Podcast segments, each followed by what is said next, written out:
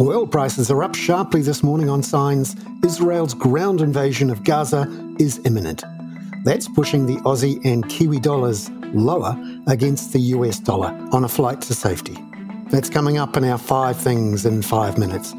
And then in our bonus deep dive, we speak to Richard Yetsenga about what's happening with investment outside of China. The China slowdown is lowering the external cost of capital for the rest of the region. That's been the single biggest shift in Singapore's favour, in Vietnam's favour, in India's favour. Number one, Brent crude prices jumped nearly $5 a barrel to $91.50 on signs over the weekend that Israeli forces will advance into Gaza within the next 48 hours. The US dollar is strong on a flight to safety with all of this geopolitical tension that has dragged down the more risk sensitive commodity currencies. The Aussie dollar starts the day just under 63 US cents at 62.94. And the Kiwi dollar, it starts at 58.85 US cents. Both are down around half a cent this morning.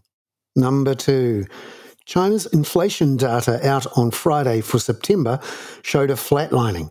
Now that's stoking fears of a rocky road ahead for the world's second largest economy. ANZ's economist for China, Xiao Pengxing, explains. CPI is at zero, no change from the previous. And uh, PPI, uh, yeah, we got some uh, improvement, but uh, also uh, below the uh, forecast number. So the big reason behind the, the, the inflation performance is that the bigger drag from the food price yeah, I think it's uh, closely related to the uh, very weak consumption data during the holiday, uh, during the Golden Week. Basically, we expect uh, this will continue, yeah, because at this moment the consumers' confidence remain uh, very low. Uh, I think the government has yeah already launched hundreds of countercyclical measures against the uh, economic downturn, but uh, it needs more time for the domestic demand to recover. I think it's, uh, this will not be an easy thing to do. Number three. Now it's an election result in New Zealand. As expected, the Conservative, National, and ACT parties have won the election. That means there'll be a change of government from the current Labour administration that's been in power since 2017. ANZ New Zealand's chief economist Sharon Zollner sees tighter fiscal settings, but only in the longer run. So, certainly the policy mix between National and Labor is different, but in terms of the overall fiscal stimulus into the economy, we'd, rule, we'd consider them broadly the same. You know, National wants to cut taxes, but also cut spending a little bit uh, compared to the Labor policy platform. So, on that regard, there's not a lot of immediate news for the Reserve Bank. Uh, in the longer run, the fiscal strategy could change. In particular, uh, we may see a stricter a set, of settings for what they will do if they get positive revenue surprises, for example. So, what we've seen in the last couple of years is that any positive revenue surprises have tended to be spent. Uh, so, over time, we may see a bigger divergence, which could see fiscal policy perhaps become more of a friend to monetary policy than it has been over the last year or two. Uh, but that does fall into the wait and see basket. Number four. The other thing to watch from the general election is what happens with New Zealand's housing market. Here's Sharon again. On the other hand, the housing market is really going to be an interesting one because uh, whether there's two or three parties in the coalition, they all agree on changing the tax rules for property investors back to what they were previously.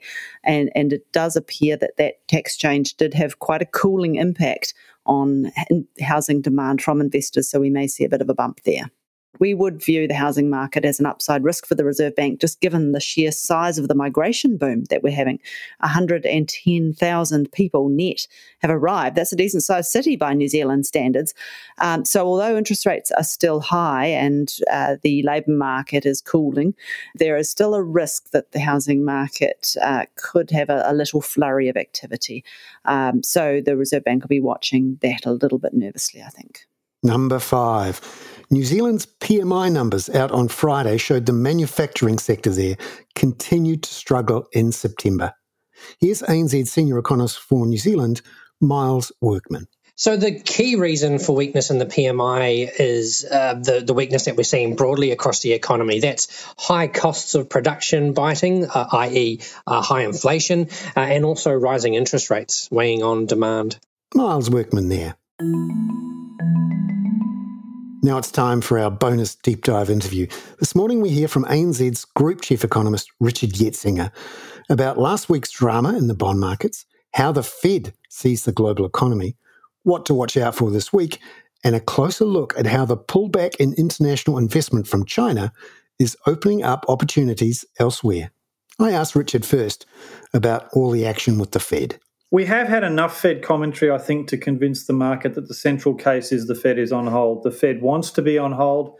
The Fed has signalled they'd like to give the tightening that has been delivered time to flow through. They do acknowledge they are seeing some impacts from the tightening of the sort that they like to see, i.e., weaker demand in the economy and some softer inflationary pressure. So I think the CPI number is just a little hiccup in that road rather than something that fundamentally changes things. Just looking ahead uh, for the week to come, the data and the um, events to watch?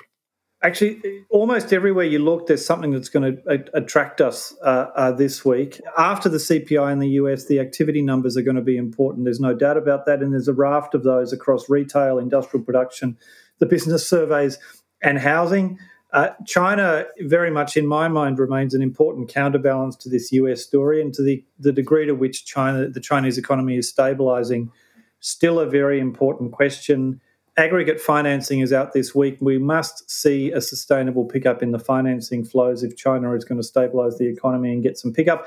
And we get Q3 GDP. The market is at 1% and about 4.5% over the year. If you remember, the official target is around 5%. So this Q3 number is important to setting up the base for the last quarter to hopefully get us around 5% for the year.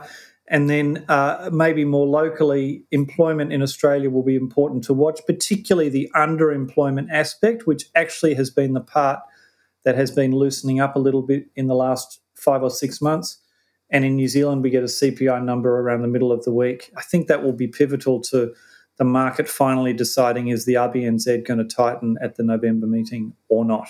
And just um, uh, looking at the capital situation with China and international investment. I see you've got a an opinion piece out. Can you give us a sense of uh, how the picture in China might be affecting investment opportunities elsewhere in Asia? Well, p- part of this, I think, is a little bit of a you know a pushback. Often, when you talk about Asia and and China is such a big part of the discussion. Well, I, I think that's very reasonable. China is about half the economy the, the regional economy uh, in GDP terms. It's not quite half the regional economy in population terms, but obviously very, very hefty. It's the world's largest trading nation. And the additional point, it has been this real magnet, this real vacuum cleaner for capital over the last two decades. That's been important for the rest of Asia to the extent it's meant China has been the first place that investors business portfolio managers have looked in the region. Now that China is expected to grow more slowly, uh, I think it's the markets or consensus has been slow to come around to that idea, but now it's becoming entrenched. I think that does raise eyes from China as the only story in the region to say, actually, there are lots of other things going on and let's look elsewhere. So, if you like, the China slowdown is lowering the external cost of capital for the rest of the region. That's been the single biggest shift in Singapore's favour, in Vietnam's favour, in India's favour, I think. ANZ's Richard Yetsenga there. I'm Bernard Hickey. That was 5 in 5 with ANZ for Monday, October the 16th. Catch you tomorrow with a preview of New Zealand CPI inflation data.